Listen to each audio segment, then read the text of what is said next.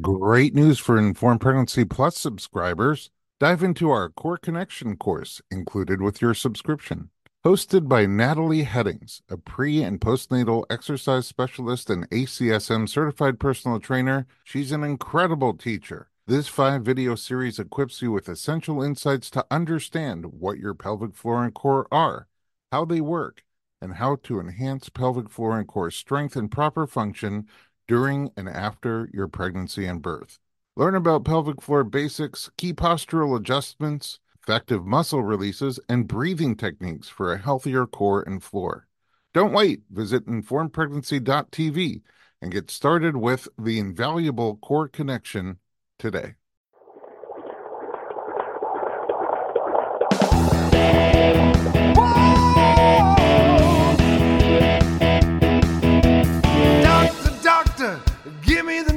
I got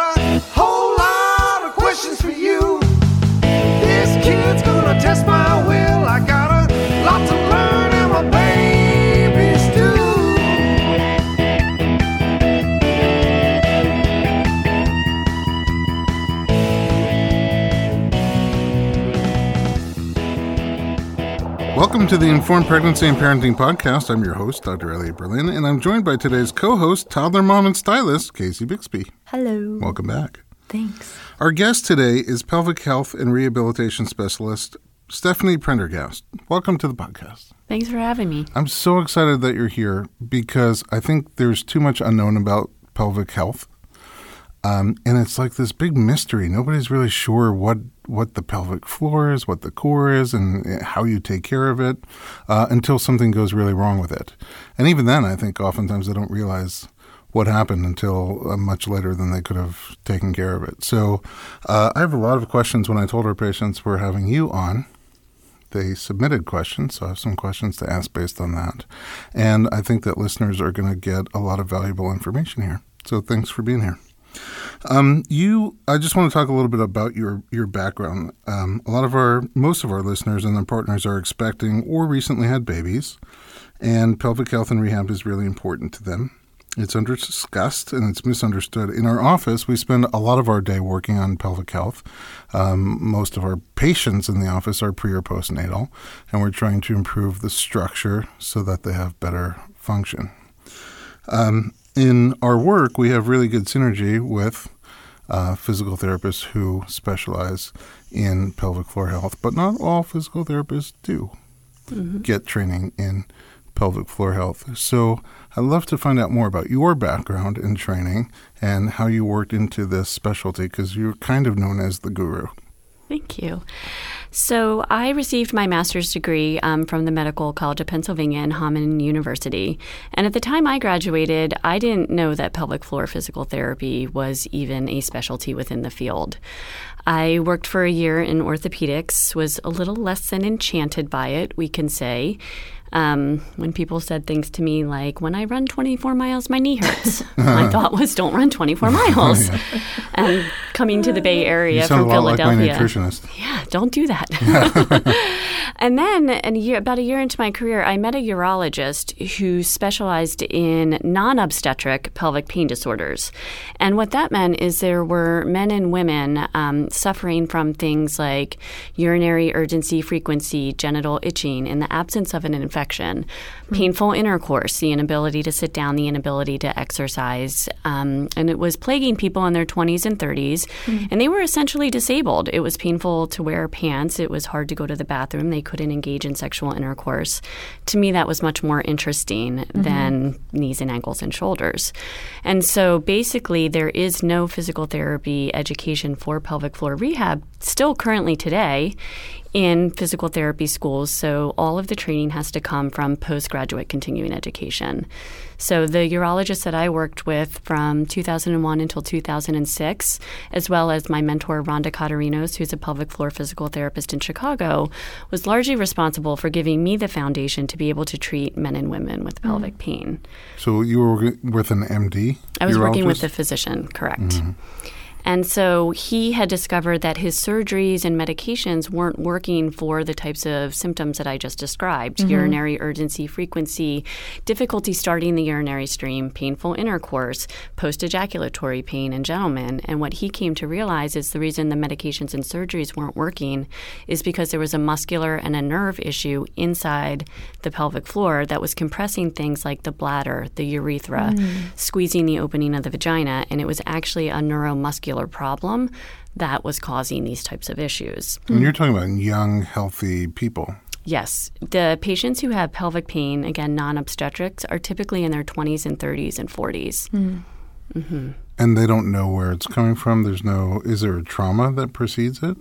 Yes, so there's generally four categories that can render somebody into these situations. And what's tricky about them is the symptoms, as I just described, they don't sound like a muscular issue.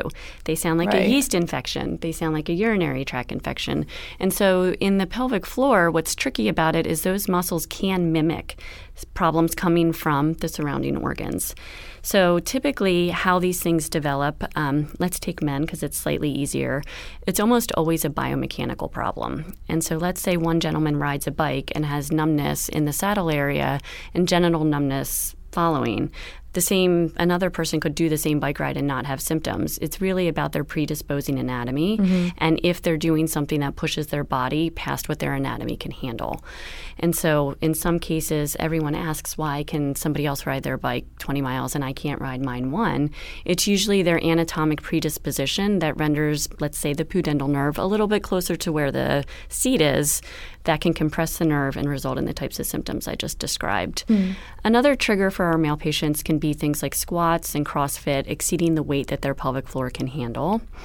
In our female patients, it's a little more complicated because the, the vulvovaginal area is also sensitive to hormones, infection, and different diseases than male anatomy. So, in female patients, um, one of the onsets could be things like endometriosis, painful periods, repetitive urinary tract and yeast infections can result in a disease process causing secondary somatic consequences. So, the pelvic floor muscles and the pudendal nerve could get irritated in response to either an ongoing disease like endometriosis or something like an active infection like a yeast infection. Those uh, secondary, it's building on itself. Right. You have an initial problem that's not pelvic floor, And, and, then, then it starts to affect the pelvic floor as well. because a yeast infection, for example, is itchy. And so let's say that you've had a series of those in a row, your muscles will tighten in response to the irritation mm-hmm. from the itch. And even after the infection has cleared, if your muscles aren't able to relax afterwards, now you're still symptomatic in the absence of infection. Mm-hmm. Right. Which is unfortunate because doctors tend to want to just give another round of the medication when in fact there may not be an infection, so therefore the medication isn't going to work. Now it mm-hmm. starts to become very concerning for patients. And the Right. medication will over medicating causes other problems. And exactly. And so what we can see is let's take the example of urinary tract infections. If people are repetitively given antibiotics, that disrupts the gut. So in addition to having a bladder infection, then there's GI distress. Both of those factors can lead into pelvic floor consequences that can perpetuate the symptoms once the infection has cleared. As one of the three causes in women. Wow. I, and I want to get to the other two causes as well. Um, but I feel like we should back up a tiny bit and just talk because we're using terms like pelvic floor. And I think that a lot of people don't even know what the pelvic floor is. So if you could just tell us more about the structure itself, what, what constitutes the pelvic floor and is it different for men and women? Yes, so it is actually relatively similar in men and women. It's just the entry points are slightly different. So the pelvic floor muscles are a group of muscles that run from the pubic bone back to the tailbone, and they support the bladder, the uterus, the rectum travels through the pelvic floor. In women, obviously, there's three outlet points: so the urethra, the vagina, and the rectum. Um, in the man, the urethra obviously exits out through the penis, but also the rectum is a way to access the pelvic floor in our male patients.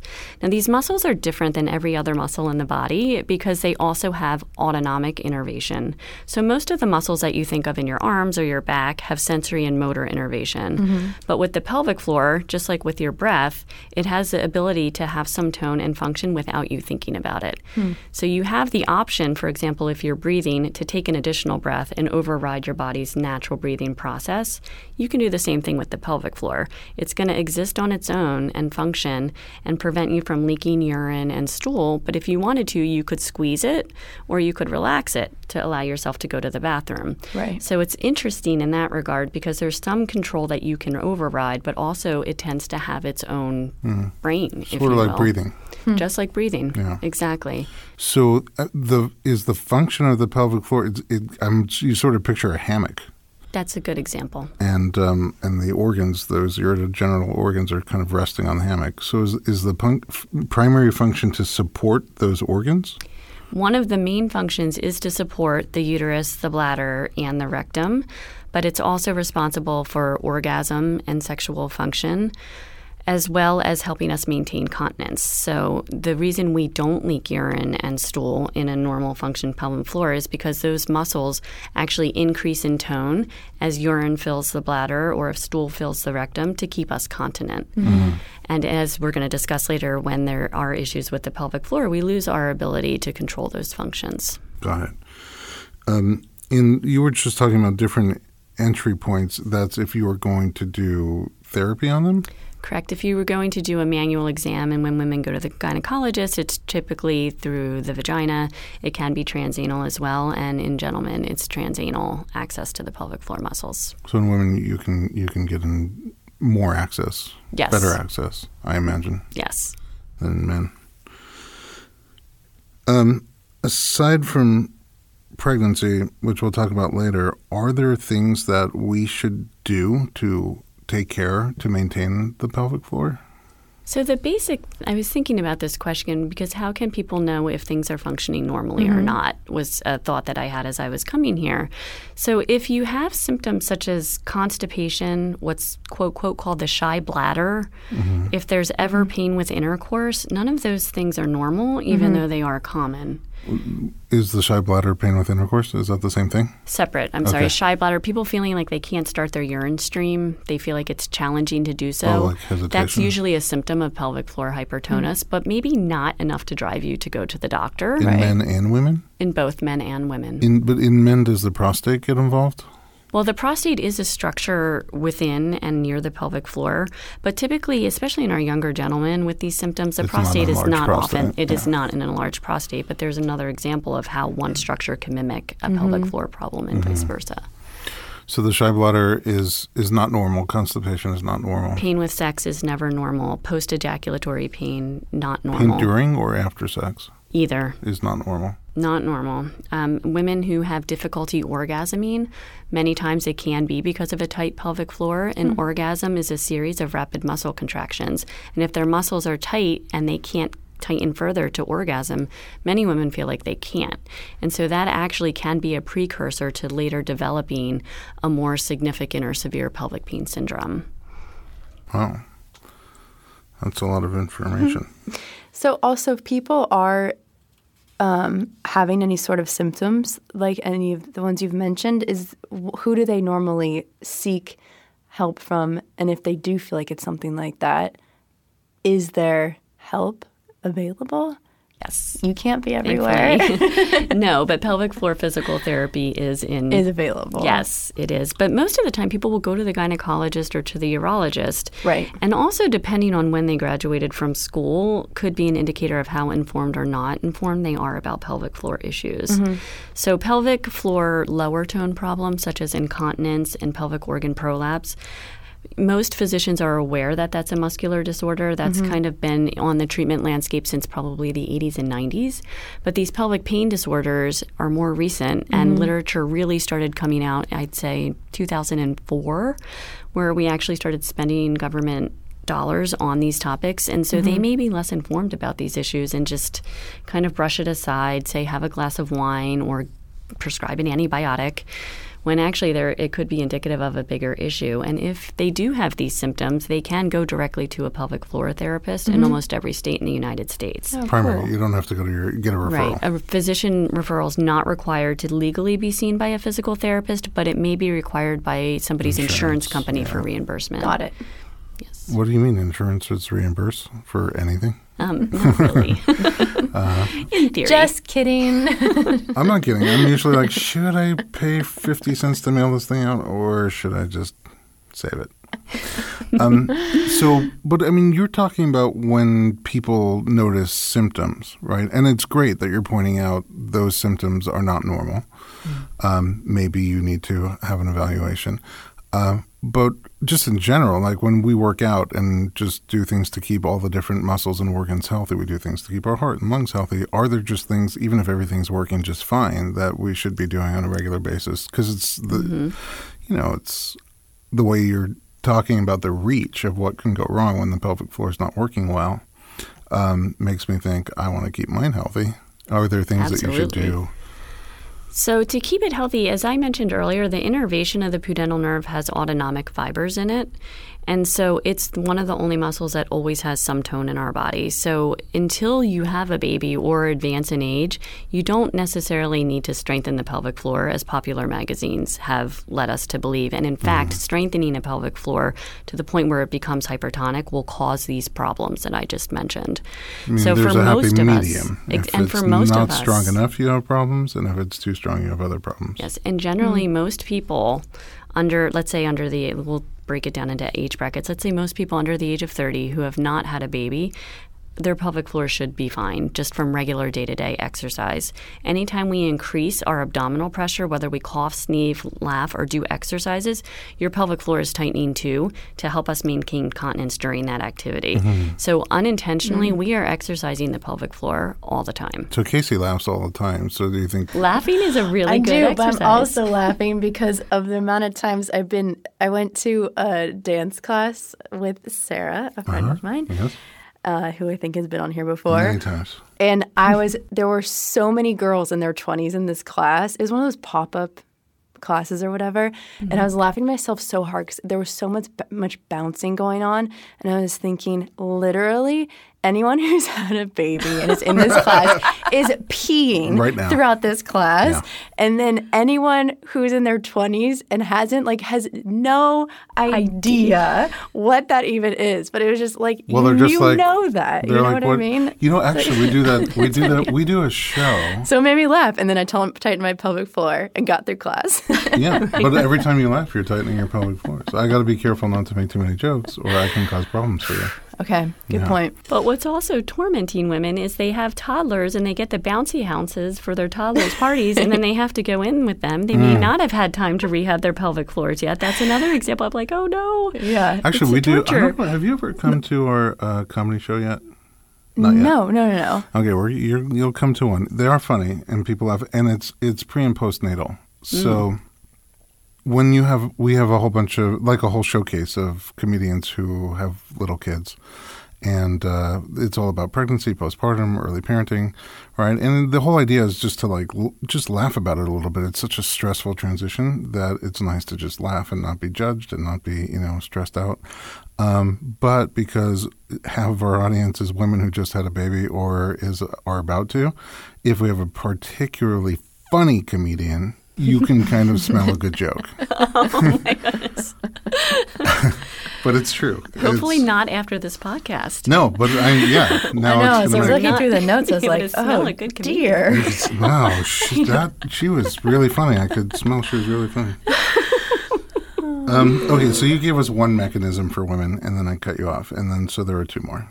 So there's a few more. So as we mentioned, it can be a viscerosomatic reflex. That's disease process causing pelvic floor tightening.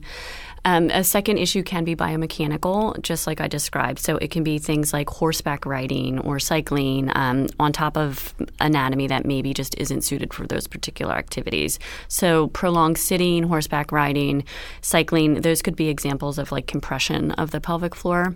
But then we can go into the tension of the pelvic floor, which can cause other problems. So that would be chronic constipation and straining. It's almost like being in the second stage of labor every time some people have a bowel movement, men and women, if they can't evacuate stool properly. So that can over lengthen the pelvic floor and the pudendal nerve and be another mechanism of which they can have problems. And the final, um, I mean, these are just general categories, can be surgical onset.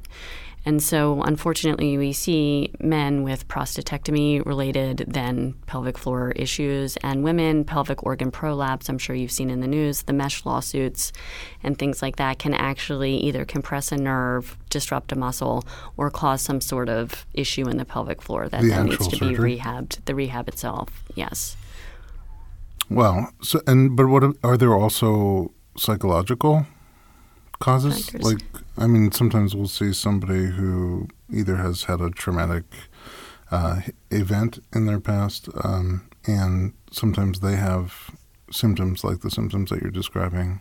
hmm I'm wondering if that could be just um, from emotions that they're holding on to. And unfortunately, yes, that is the case. There's been studies that have been done that show the incidence of sexual assault in people who have pelvic pain is not actually higher than that of the general population. When we're talking specifically when they examined pelvic pain in and the incidence of abuse in that in the regular population. However, the constipation literature differs slightly and says that people who have constipation issues have a higher um, prevalence of sexual abuse in their history than people who do not. So there's a little bit of conflicting information there. I think there's more research that needs to be done, but that can be a factor as well. And I think a, another category I forgot to mention that's specifically important is there are people with congenital vestibulodynia situations. And so sometimes people are literally just born with a higher density of nerve endings, for example, at the opening of the vulva or vagina. That's usually a surgical case, but then there's secondary pelvic floor consequences from having those issues. A surgical repair? This, it can be a surgical repair. There's a procedure where they actually remove part of the tissue that's hyperinnervated mm-hmm. in order to allow things like intercourse, mm-hmm. tampon use, and those Without types of overstimulating. without causing sharp stabbing, Because it's just burning too pain. painful. Yes, there's Having actually like a higher nerves. density of nerve endings at the very vulnerable opening to the vagina, and it feels like burning, stabbing, knife-like pain. And some people, I mean, and they usually notice it either at their first sexual content ton, context. Contact? Yes, mm-hmm. or when they try to use a tampon for the first time, it's just they can just tell something is not normal.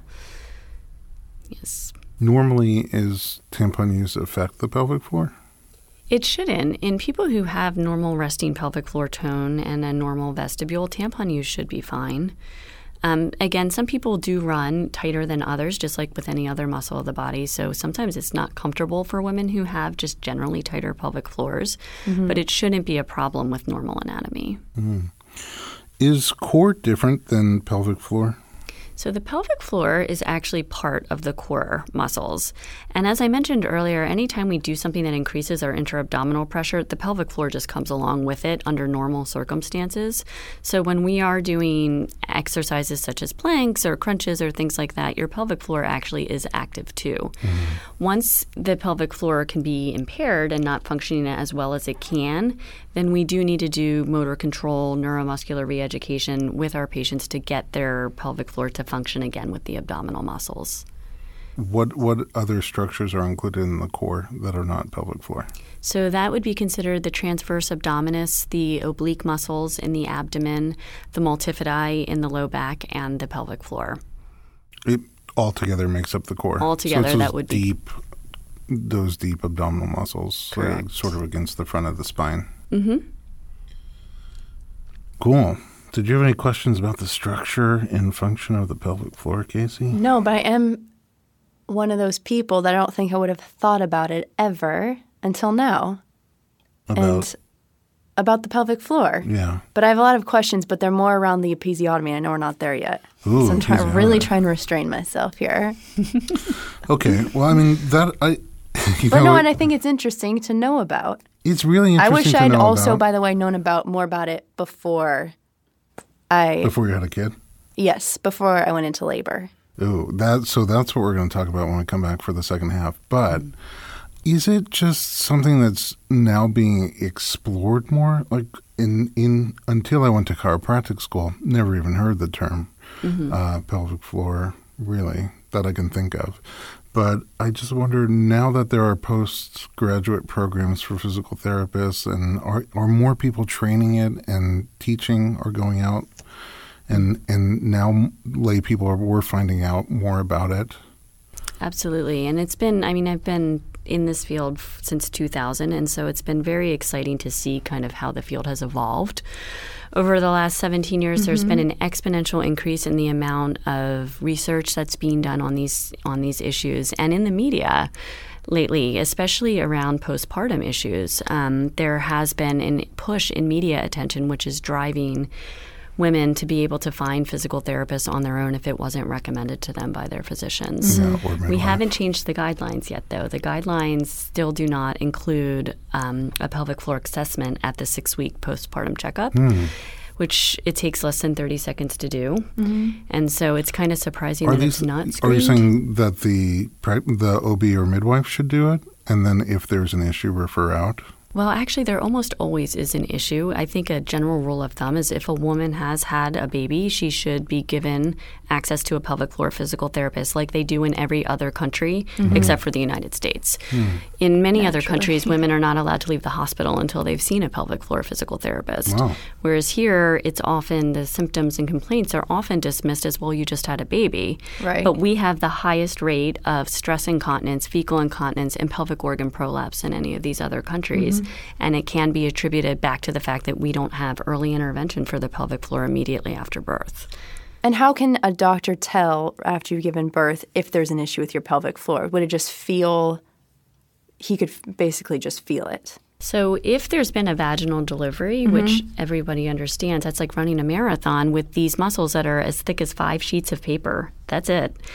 Obviously, there's going to need to be rehab following mm-hmm. something like that, just period. But a digital exam through the vagina can identify if there is levator ani avulsion, which is a very common problem, which is different than the episiotomy and perineal trauma that mm-hmm. women experience. Is it one of the pelvic floor muscles? Yes, the mm-hmm. levator ani is the, the bigger group mm-hmm. of the pelvic floor muscles, and it's very common for that to avulse during tear? vaginal deliveries, mm-hmm. correct. And so that can be identified. A second issue from pregnancy itself is a diastasis recti, which is a separation mm-hmm. of the rectus abdominis. You can palpate that in less than three seconds on a table Yeah. and determine if that's present or not. And finally, motor control. Can the woman do a contraction around your finger? Most of the time, after going through a vaginal delivery or even a C section and the weight of the pregnancy, women can no longer do a pelvic floor contraction, or the muscles are tight in certain areas, they can't relax them. Mm-hmm. So there needs to be a little bit of rehabilitation to teach somebody how to do that again until your naturally functioning pelvic floor just starts to exist with the rest of your body again. Well, I would say a few things. First of all, it's interesting that you said after running 24 miles, people do seek out a physical therapist for that knee knee discomfort. but after a 24 hour labor marathon, we don't yet naturally seek out a physical therapist for the the musculoskeletal trauma that may have taken place. Um, You've really given us a background in understanding what makes up the pelvic floor, the structures, and the core as a whole, and some of the things that can go wrong and some of the symptoms that can come up as a result. Um, we're going to take a little break, and when we come back, we'll talk about very specifically how we can take that structure and function and understand what happens during pregnancy, um, if there are things we should do to uh, get ready for pregnancy as uh, it relates to the pelvic floor and core, and then also afterwards, the things that you started to touch on. So come back and uh, listen to Stephanie and us talk about pelvic floor and core health. And uh, during the break, check out our new YouTube series, The Real Midwives of Los Angeles on YouTube. It's youtube.com slash The Real Midwives.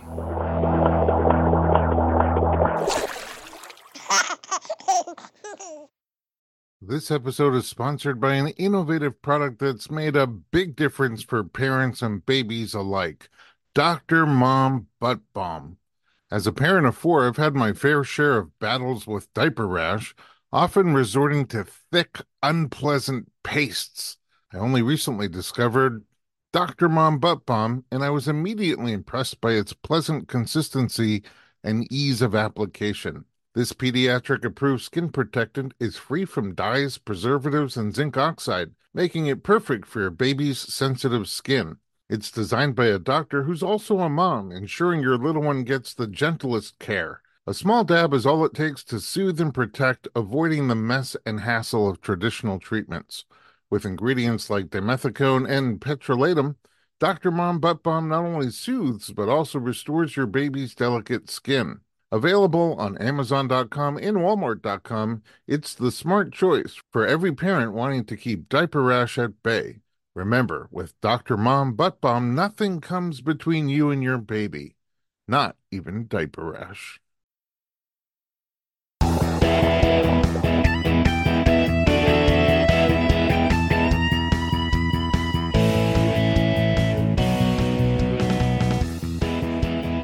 Welcome back to the Informed Pregnancy and Parenting Podcast. I'm your host, Dr. Elliot Berlin, here with co host Casey Bixby and our guest, pelvic health and rehab expert, Stephanie Prendergast. Now we're going to talk specifically about pelvic health as it relates to pregnancy and postpartum. So, does the pelvic floor change during pregnancy? It does. Um, as the uterus grows and basically the weight of the baby becomes heavier, the pelvic floor is under more strain from the uterus and it has to contract a little bit harder to keep everything lifted and supported. But also, as pregnancy advances, the hormone relaxin circulates through the body to help the ligaments relax. And that happens at the sacroiliac joint. And so collectively, muscles and ligaments are what gives joint stability. Mm-hmm. So if ligaments are loosening, mm-hmm muscles have to tighten to provide the same stability, stability, to the joint, which is why we may see things happen as we get into the third trimester, such as stress incontinence and things like that. If the pressure of the baby, the laxity of the ligaments, and the tightness of the pelvic floor can no longer effectively close the urethra, things like that, women may start to leak urine. This is first pregnancy. Why uh, does it change in subsequent pregnancies? Well, as subsequent pregnancies occur, it, they may be leaking from the first. Most new moms don't have time to deal with pelvic floor issues, or they may not know about it, and so many times women will go into the second pregnancy with some stress incontinence, and then it tends to get exasperated with that pregnancy and then the subsequent delivery. It Just, only gets worse. Is what you're saying. Unless you take care of it. In so many words, um, yes, it basically just kind of sticks around. There may be a little bit that self-reduces as um, women stop breastfeeding and things like that, and the hormones start to to change again, there may be some changes, but typically once it is there, it may last for a period of time until it gets corrected. Is the pelvic floor supposed to hold the uterus up as well? Yes, it does. So if you have weakness there, does that affect the pregnancy in terms of baby's position or dropping early, things like that? It just seems like it's possible. Yes, well, that's a good question. I would think with subsequent pregnancies, because usually pelvic floors are not weak mm-hmm. with a normal pregnancy in the ages of 20s, 30s, 40s. Like normally the pelvic floor isn't weak, but it can get weakened with a delivery. And if it isn't rehabbed appropriately, there can be support issues with the, the next pregnancies. Mm-hmm. Um, when you say stress incontinence, just to clear that up, is that what type of stress are you talking? Is that like the laugh, the cough, the sneeze that's stressing yes. the pelvic floor? And yes. So stress incontinence refers to anything that increases the interabdominal pressure, causing a urine leakage. So jumping, coughing, sneezing, laughing. All my favorite things. All the favorite things. Hmm. um, big jumper. You're a big jumper. I love to jump. Get um, off the table. yeah, I'm sorry. Forgive me. Um, so, as the pelvic floor naturally weakens, or is strained by the factors that you mentioned, the weight of the uterus or the loosening of the ligaments behind it. Um, are there things at that point that we're supposed to do to strengthen it and keep it h- healthy? Yes. Or does it just happen naturally? No. So at that point, then the pelvic floor gets functionally weak because it's over lengthened. And so it is an issue of wanting to do contraction activities to start to get the pelvic floor to tighten back up again and restore normal length. But the issue that has been a problem in the past is gynecologists, obst- obstetricians would say, do your Kegels. Mm-hmm. Well, 80% of women given verbal instruction alone are unable to do a Kegel properly. I'm doing one right now. so that's yeah. the first Wait, issue. Also, and could you explain what a Kegel is? Yeah, so a Kegel by its purest definition, would just be a contraction of the pelvic floor, the levator ani muscles. Mm-hmm. So basically, a squeeze. Um, but educated women in the study were not able to do a proper Kegel by verbal instruction alone. So that's the first issue. I feel like the most common instruction is do what you would do if you were trying to stop the flow of urine. That would be a good directive, Which also which no one sense. should ever do. But yes, No one should try to stop the flow of urine while you're actually urinating. But yes. um, my kids do it uh, because when we potty train them, they get one jelly bean for trying, two jelly beans if they pee, and three if they poop. so they always they they stop the flow of urine and poop. Just You're they'll- ruining their pelvic floors. I, it's not. I, I'm gonna have to change if we ever have more kids. I'll have to change the method because I know what you're thinking. Stop thinking that. Um, what happens is uh, they'll poop like a tiny bit and get three jelly beans, and then 20 minutes later, three more jelly beans. uh oh. well, they're So- smart, so but they that's have the upside. Really strong pelvic floors. Uh oh. Too strong. Too strong. All right, we ruined them. Uh, it's with. If you only knew how else we ruined them. Um, getting back to this. Uh, it's really funny. So is is that a good description of how to do a Kegel? That's a great description. Is to essentially the feeling of trying to stop urine or hold back gas would be another verbal description. Mm-hmm. But what physiologic research has shown in the last five years is it's not just about the pelvic floor being strong. It has to function with your core for it to carry over to every aspect of your life. So just having a strong peg- pelvic floor by itself is not actually going to be helpful or therapeutic for the issues that we've been talking about. So, in addition to not being able to do Kegels by verbal instruction, Kegels alone are not sufficient, and we know that now. So, it's more about motor control and neuromuscular re education to get the pelvic floor to be strong, of appropriate length, but also function reflexively with the abdominal muscles like it did before birth. It sounds like you need Hmm. a pelvic floor personal trainer. In some cases, you do, but mm-hmm. again, coming on a podcast where people may not have access to that, I wanted to come up with some other strategies of what people can do at home Oh. and how to tell if these things, if they do need to see a therapist, which of course I think everyone should, but mm-hmm. that's not always possible. So there are things that women can do. at home. Yes. Um, so you're not saying you shouldn't do Kegels. You're just saying Kegels alone are either not enough or might create. Are you saying that might create an imbalance that If- causes problems? if a person doesn't have a weak pelvic floor or an over lengthened pelvic floor and they start doing an excessive amount of Kegels, they can develop pelvic pain syndromes. But most of the time, and generally speaking, if there has been a pregnancy, whether it's C section or vaginal delivery, the strain of the baby on the pelvic floor during the pregnancy has almost always lengthened it. So and so that would be an it. appropriate time, especially the third trimester, if we start beforehand, to start Mm. doing pelvic floor strengthening exercises. Mm-hmm. They won't hurt you by themselves, but they won't be as effective as they would be if you do functional training with the core muscles as well. Mm-hmm. And is uh, so that's something that people can do at- at home. You have Yes. like tips on how people can do that. Yes. Hmm, share. So there's a new device out that I'm a fan of. Um, it's called the Elvie, and we don't recommend this during pregnancy because I'm not sure if it has been studied, but it's great to use after pregnancy. So the Elvie is a small device that gets inserted into the vagina and it connects remotely to your iPhone, and it tells so you make if calls. you're Your squeezing. vagina can call people. Yes, you could if, Right. you, if three squeezes in a row. Hi, mom. You're talking to my pelvic floor. Yeah. Exactly, probably could. Hmm. But it, you basically play a video game on your phone with quick flicks and longer holds using the device that's inside That your is vagina. awesome. So Yeah. if you're not doing it right, the Elvie is going to let you know. Is it or if you're Bluetooth? Is it like pushing Bluetooth? instead of squeezing, it will tell you. Yes. Wow. And it also will remind you if you're not doing your exercises, it will let you know. It starts Oh, it's yelling like at a you. Fitbit. It's like you a haven't been here in a week. it's like a um, Fitbit for the bit. It is That's awesome. And so it's hard, I think, for women to want to do a Kegel exercise program if they're not sure if they're doing it properly. Definitely. And so if you if you're sitting home and you're trying to do it and you don't know if you are, this could be one way to to monitor what you're doing, but also then you may need the help of a pelvic floor physical therapist to help you regain that neuromuscular control. Does it have a diagnostic element? It doesn't. Mm, No. So, not yet. Not yet. no, We but we do. We are fans of the device, and I think it's very helpful in perimenopause and postpartum. I'm just Just going be- to start being my go-to baby shower. The Start Elvie? giving everybody the Elvie. Be weird if, if you know. Be weird if you're at the library and all of a sudden music starts coming out. And, hmm. I don't think it does that. no, it's Bluetooth. Your phone starts ringing. So, I'm just trying to take home practical advice. It sounds like you're saying when people get to the third trimester, when women get to the third trimester pregnancy, it's good to start doing some Kegels and shortening, tightening up the pelvic floor. Is there a generalization on how many to do and how often to do it?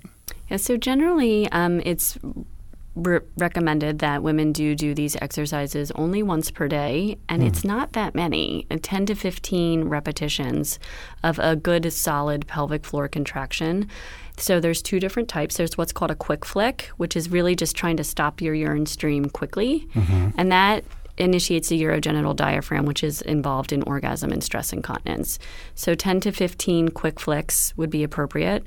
And then the full Kegel would be like as if you're trying to hold back gas in a very crowded room. Mm. So that's a full contraction of all of the pelvic floor muscles, lift and hold, three to five seconds, again 10 to 15 reps. Now what everyone should know is that when you're when you breathe, your pelvic floor moves with the inhale and the exhale. So when you inhale, your pelvic floor relaxes and lengthens a little bit. When you exhale, the pelvic floor raises back up. So if you're trying to squeeze, you want to mm. do the squeeze as you exhale, oh, and then you're using the breath and your abdominal muscles to help facilitate a more appropriate contraction.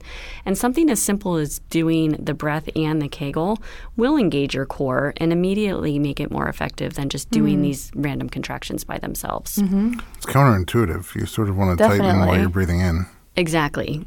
Yeah, So you and you can at it. override it, too. It, Once you have pelvic floor control, I always look at the ceiling when I, and wiggle when I'm trying to get. I don't know, no one can see, but that's what I'm doing.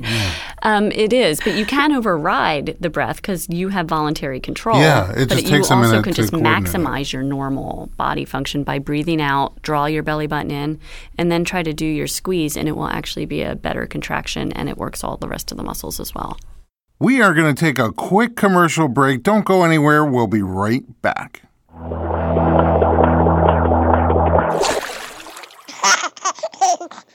Hey everyone, it's Dr. Berlin, and I want to talk to you about something that is close to my heart.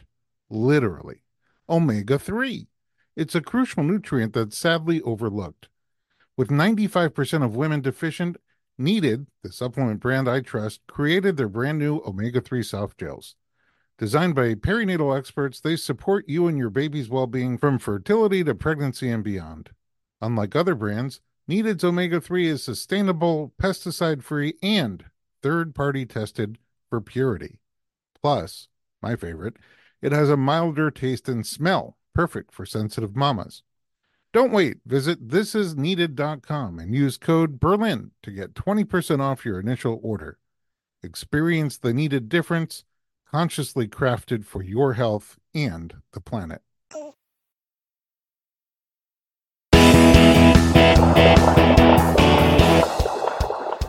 Can women self assess any of these things?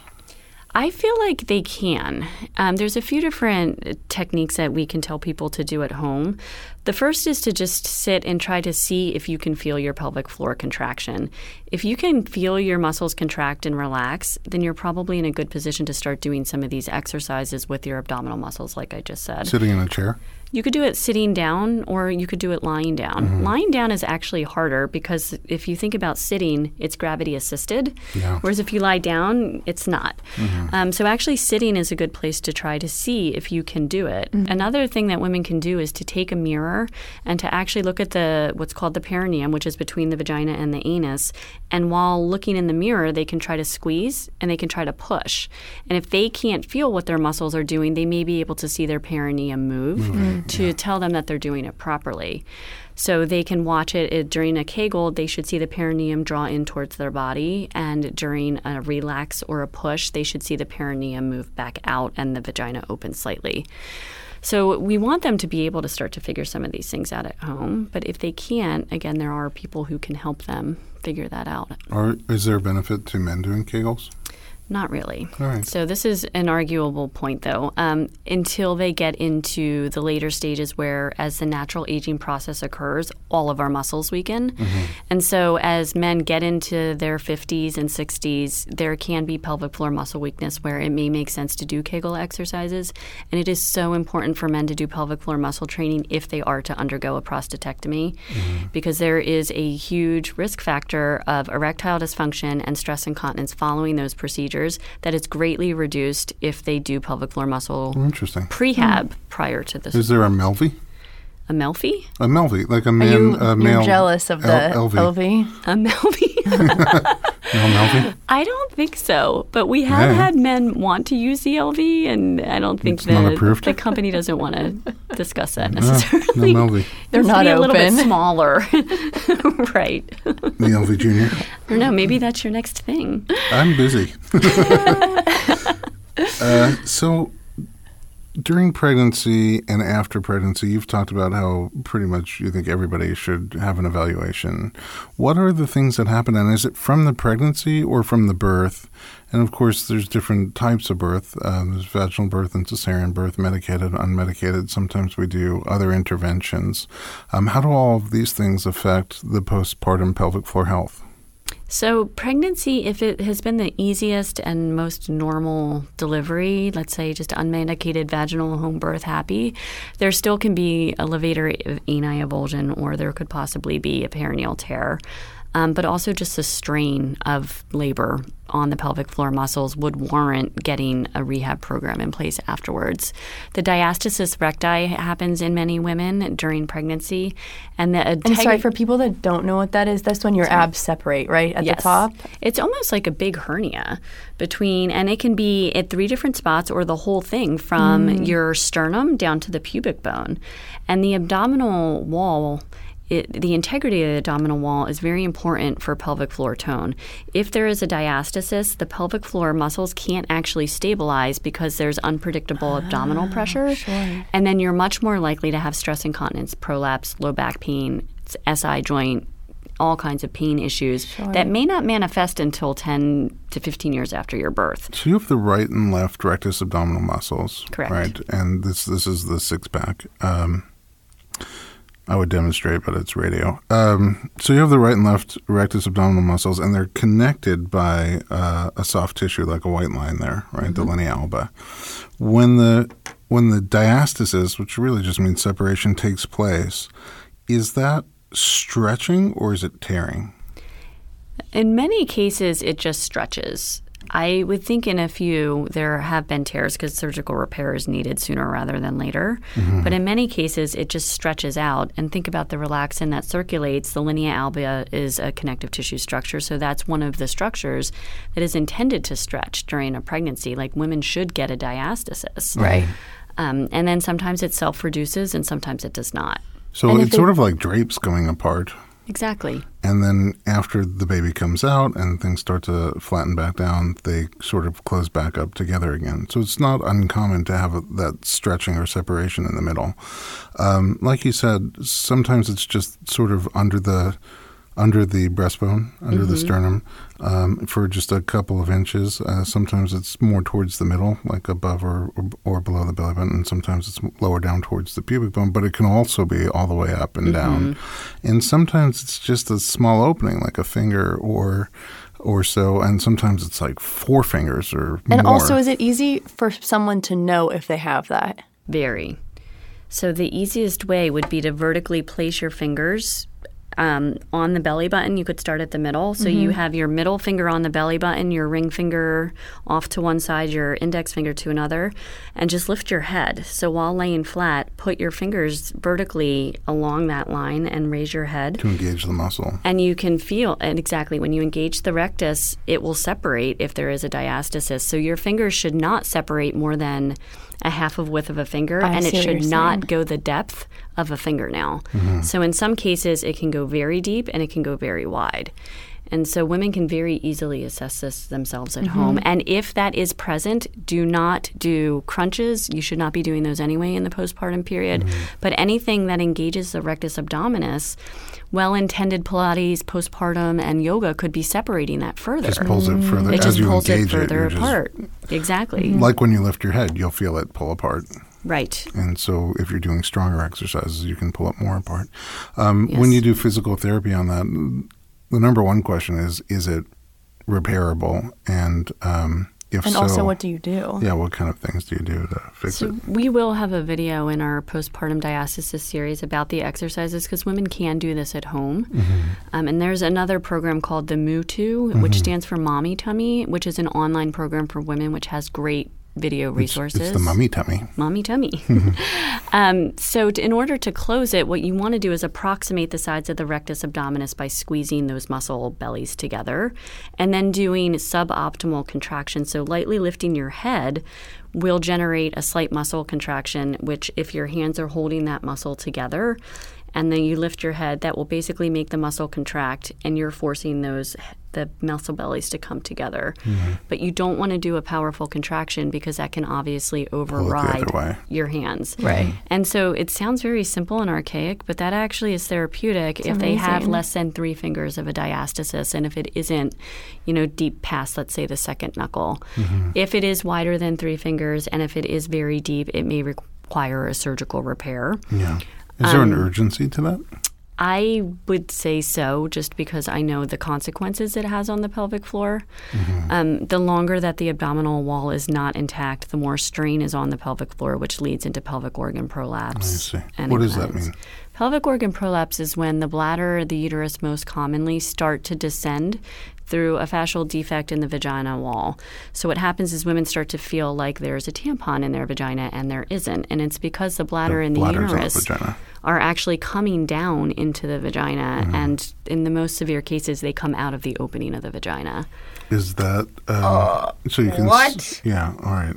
I'm sorry. That don't Google. is Don't Google it, and then crazy. look at the images. Yeah. You don't want to know. I didn't even know that was. But that's that will that's motivate a you to pretty do your severe Kegels. case, right? yeah. But that is very common as women age. So typically after birth, women may have a first or second degree prolapse, which is not protruding from the vagina. Mm-hmm. If that goes untreated and the pelvic floor muscles aren't strengthened, the diastasis isn't closed.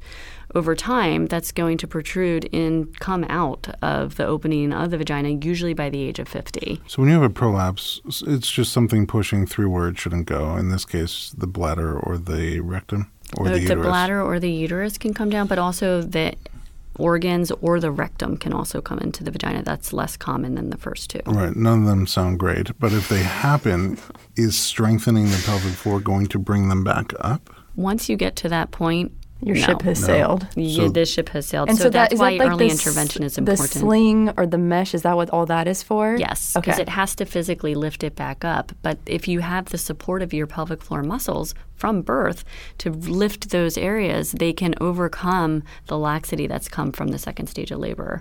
So that's why it's important to take care of those issues so you don't get these problems later on. But this is one of the things that women are most uneducated on in recent surveys.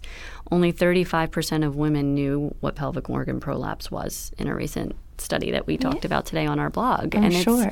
why would you? Right. You don't know that what you're doing now could have a significant impact later on.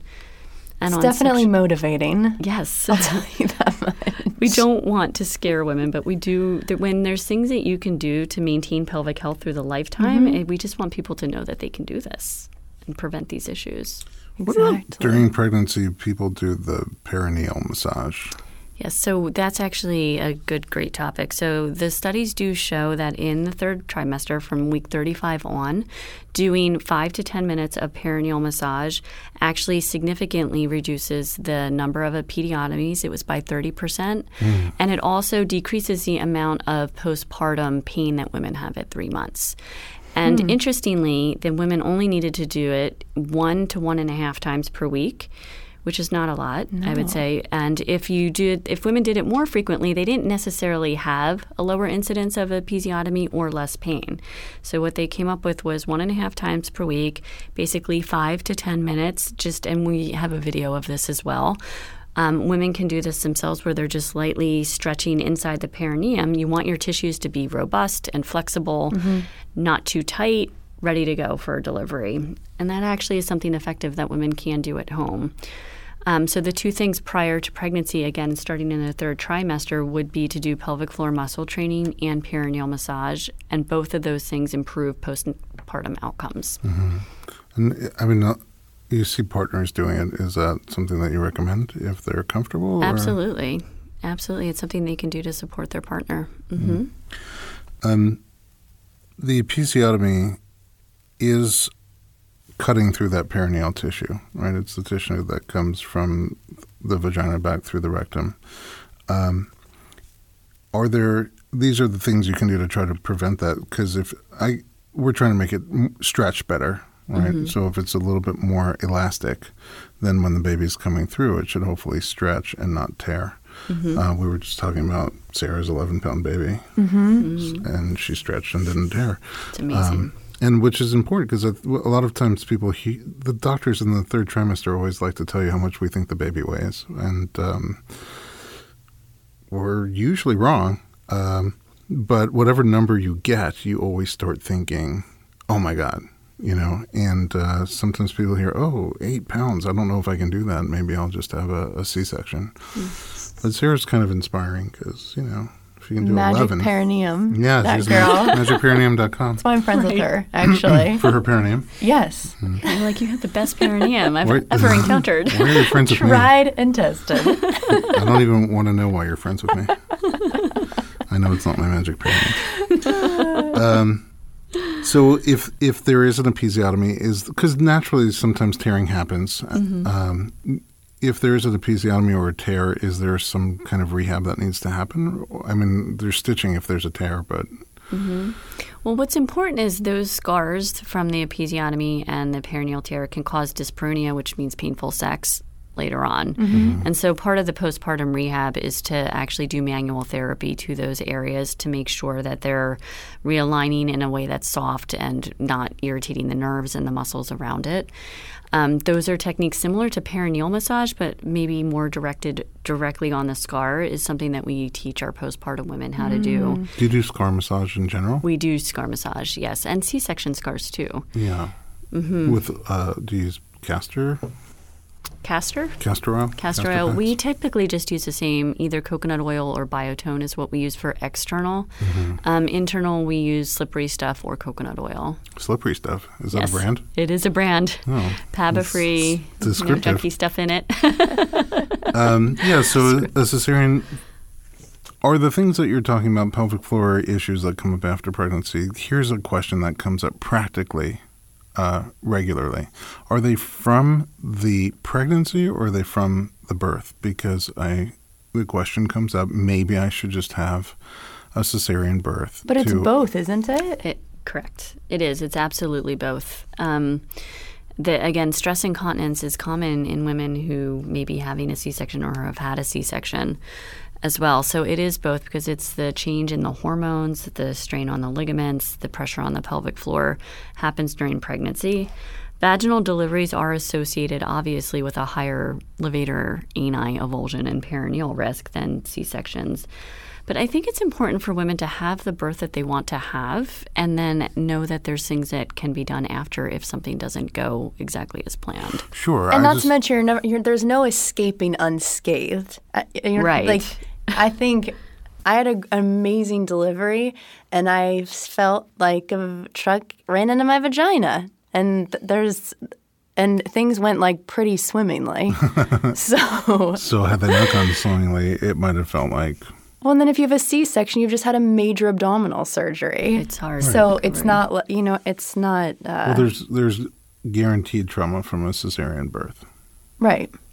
we must cut um, both the abdomen and the uterus and some other tissues. And Yeah. And also, unpack in and my repack. delivery, I had to have an episiotomy because my daughter came out posterior. Right, that's the bit, Mm-hmm. the larger part, of, largest part of her head came out instead of the smallest, and so there just wasn't to accommodate her head to let her come out. They had to cut, but was she not coming down? she was totally down and she was totally there. But to get her out, I mean, I heard him say, Well, also, I didn't know that I had an episiotomy Oh, you didn't until tell- oh, after. really? Oh, that's interesting. But I mean, also meaning it was like a medical intervention, so a necessary medical intervention Yeah. to get her mm-hmm. out, and it was like going to be. They also thought they were going to have to maybe use a vacuum, and then I heard that, and I was like. No one's putting a vacuum on this baby. Ugh. Uh. and out she came. Yeah, I know your your doctor does not do very many episiotomies. So Yeah, it was definitely like there was no. I think normally they also. I, my understanding is that normally if you're going to get an episiotomy, they'll ask you. they will get consent. Yeah, yeah, they'll get consent for it from you or your doula, and it wasn't even that sort Or of situation partner, Yeah. Hmm. Because it was necessary to get her out. So, uh, but I remember if I I had no idea anyone like you existed, but I would have. It was so confusing because it's obviously it was a medical necessity, and so here we are. And other than that, my birth, I was like super lucky.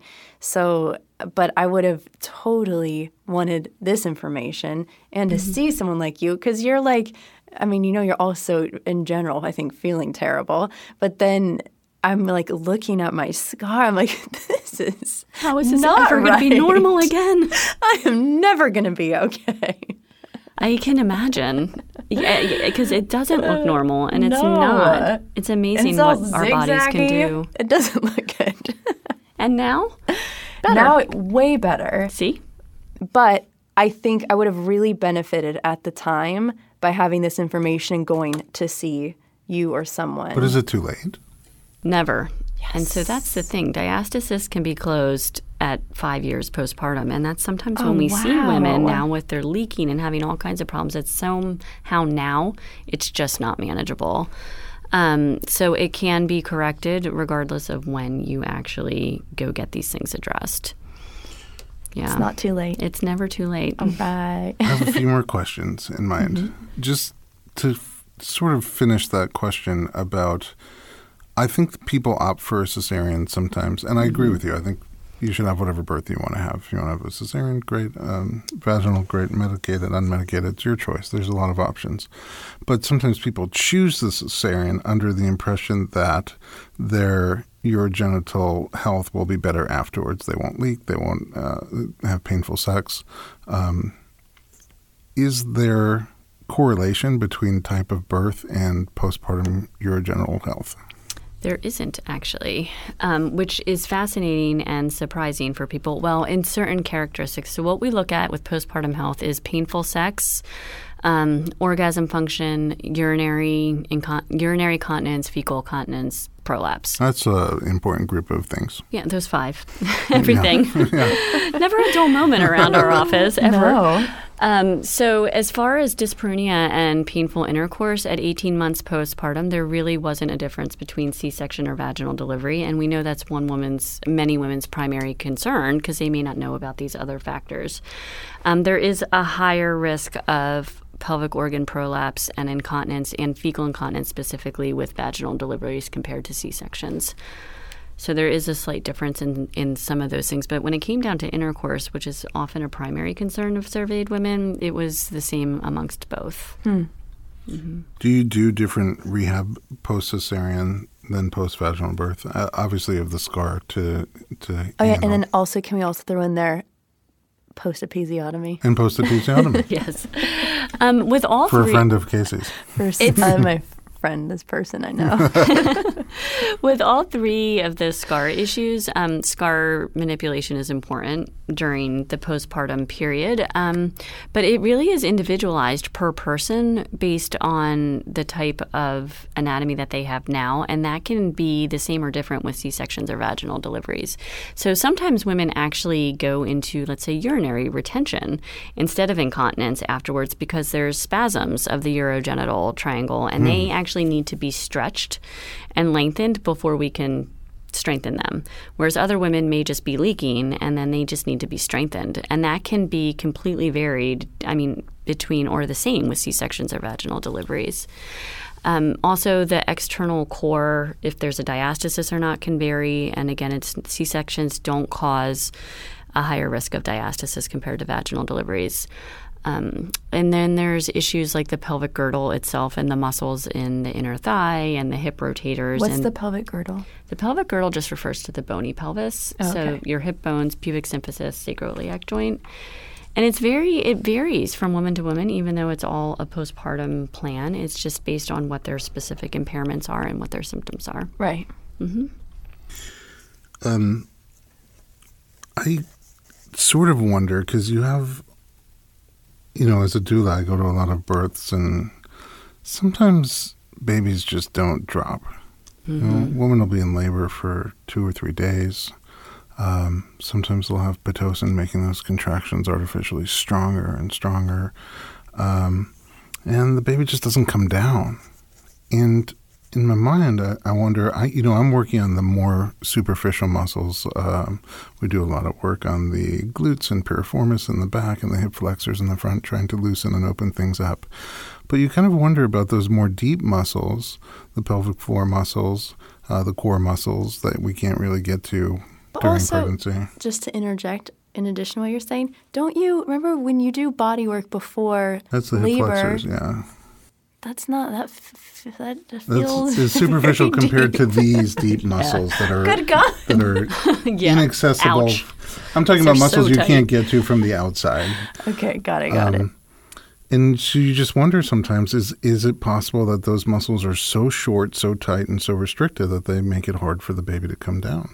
That has been theorized. Nobody has actually studied that yet, but that is one of the concerns with people who have had pelvic pain and going into deliveries and things mm-hmm. like that. Like, is it more challenging because you know that there's a hypertonic pelvic floor? Mm-hmm. And we just don't know the answer to that, but I suspect how could it not Of course. play a role? But I just even on a small scale want to take all those patients and send them to you and evaluate those those mm-hmm. that musculature, that internal musculature, and see what happens.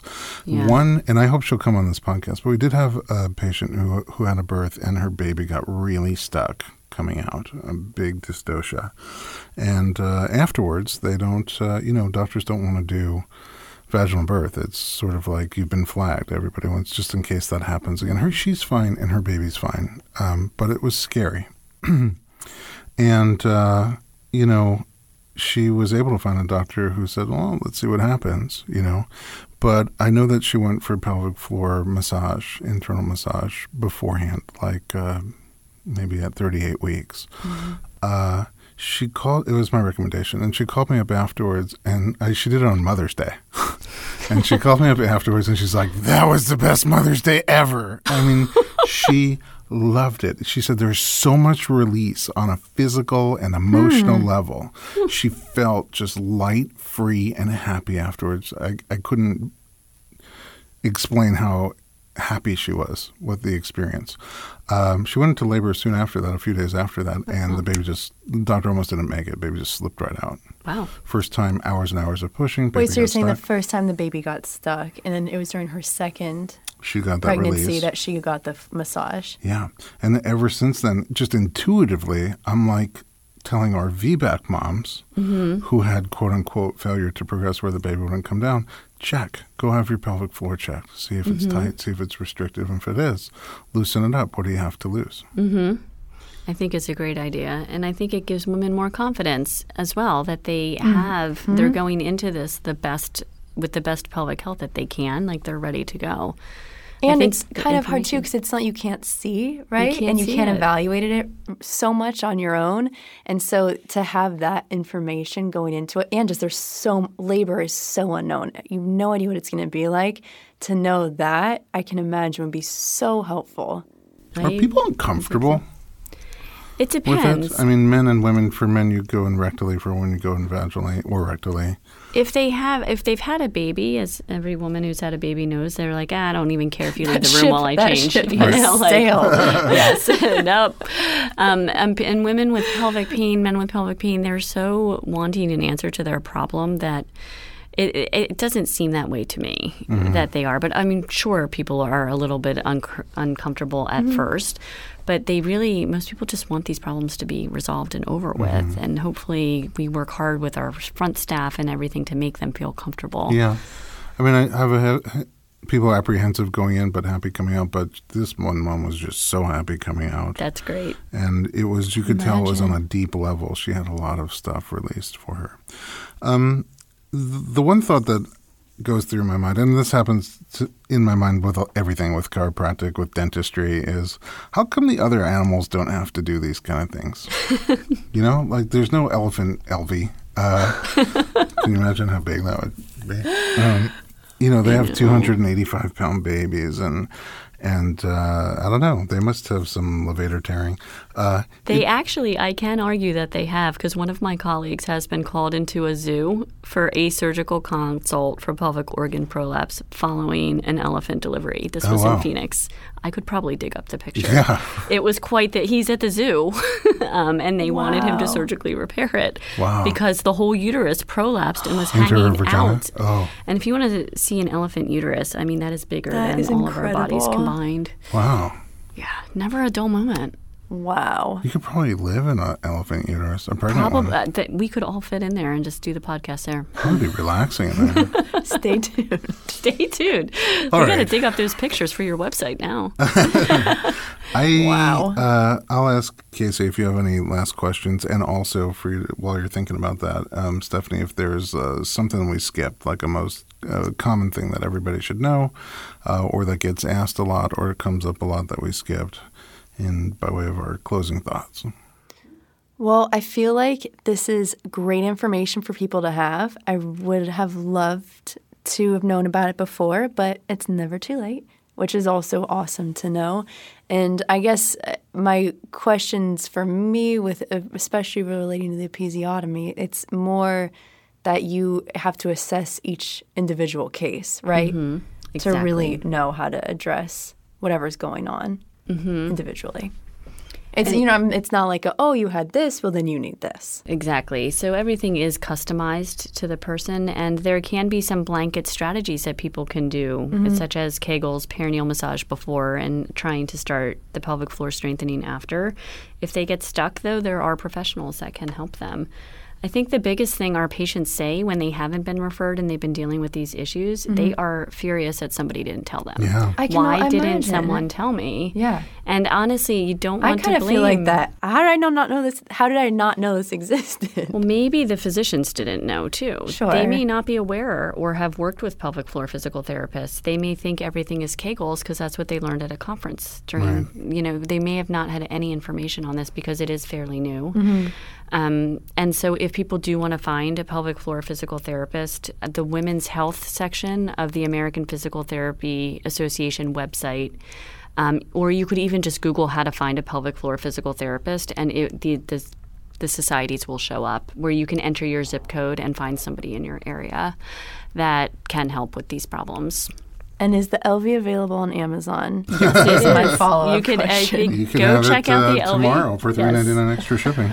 Um, the Elvie is available, Great. uh, or just yeah, That's I, just and I what you think it's needed. fantastic. Another workout. yes. You needed another workout program. um, did I skip any major questions that pop into your head? I don't think so. No, score. um, where can we find you online? Um, so our website, my company is the Pelvic Health and Rehab Center, and we have locations in San Francisco, Berkeley, Los Gatos. I practice in Los Angeles, and then we have an office in Boston. Um, our blog is pelvicpainrehab.com backslash blog, and we are in the middle right now of a peripartum series. So we have probably 30 blog posts about diastasis and perineal massage and just the things that we talked about today in more depth. Amazing. And you're going to come on The Real Midwives and share some of these things I'm with us as honored. well. Um, I'm really happy. You know, some of our podcasts are fun, some of our podcasts are informative. Um, you sort of make this difficult topic fun and informative, so thank you Thank for you that. so much. And also sort of easy to understand and digest. Um, I think that the information that you shared today is super important for our core audience, which is pre and postnatal um, but also all of the practitioners who listen to us, midwives and doulas and obstetricians and labor and delivery nurses. Um, I just feel like they're going to pick up information that will make them click and think, hey, maybe you need to be evaluated. So thank you so much for joining us and sharing with us. Thank you for Um, having and me. to our audience, thanks for listening to the Informed Pregnancy Podcast. Share us with your friends and visit us online for access to our blog, documentaries, and other pregnancy and parenting resources at informedpregnancy.com.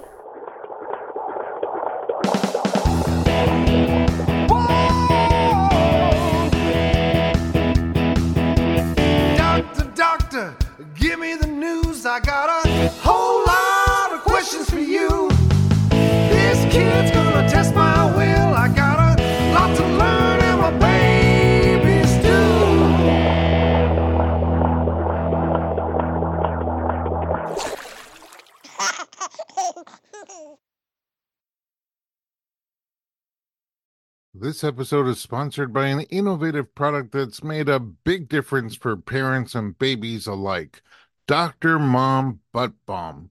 As a parent of four, I've had my fair share of battles with diaper rash, often resorting to thick, unpleasant pastes. I only recently discovered Dr. Mom Butt Balm, and I was immediately impressed by its pleasant consistency and ease of application. This pediatric approved skin protectant is free from dyes, preservatives, and zinc oxide, making it perfect for your baby's sensitive skin. It's designed by a doctor who's also a mom, ensuring your little one gets the gentlest care. A small dab is all it takes to soothe and protect, avoiding the mess and hassle of traditional treatments. With ingredients like dimethicone and petrolatum, Dr. Mom Butt Balm not only soothes but also restores your baby's delicate skin. Available on Amazon.com and Walmart.com, it's the smart choice for every parent wanting to keep diaper rash at bay. Remember, with Dr. Mom Butt Balm, nothing comes between you and your baby, not even diaper rash.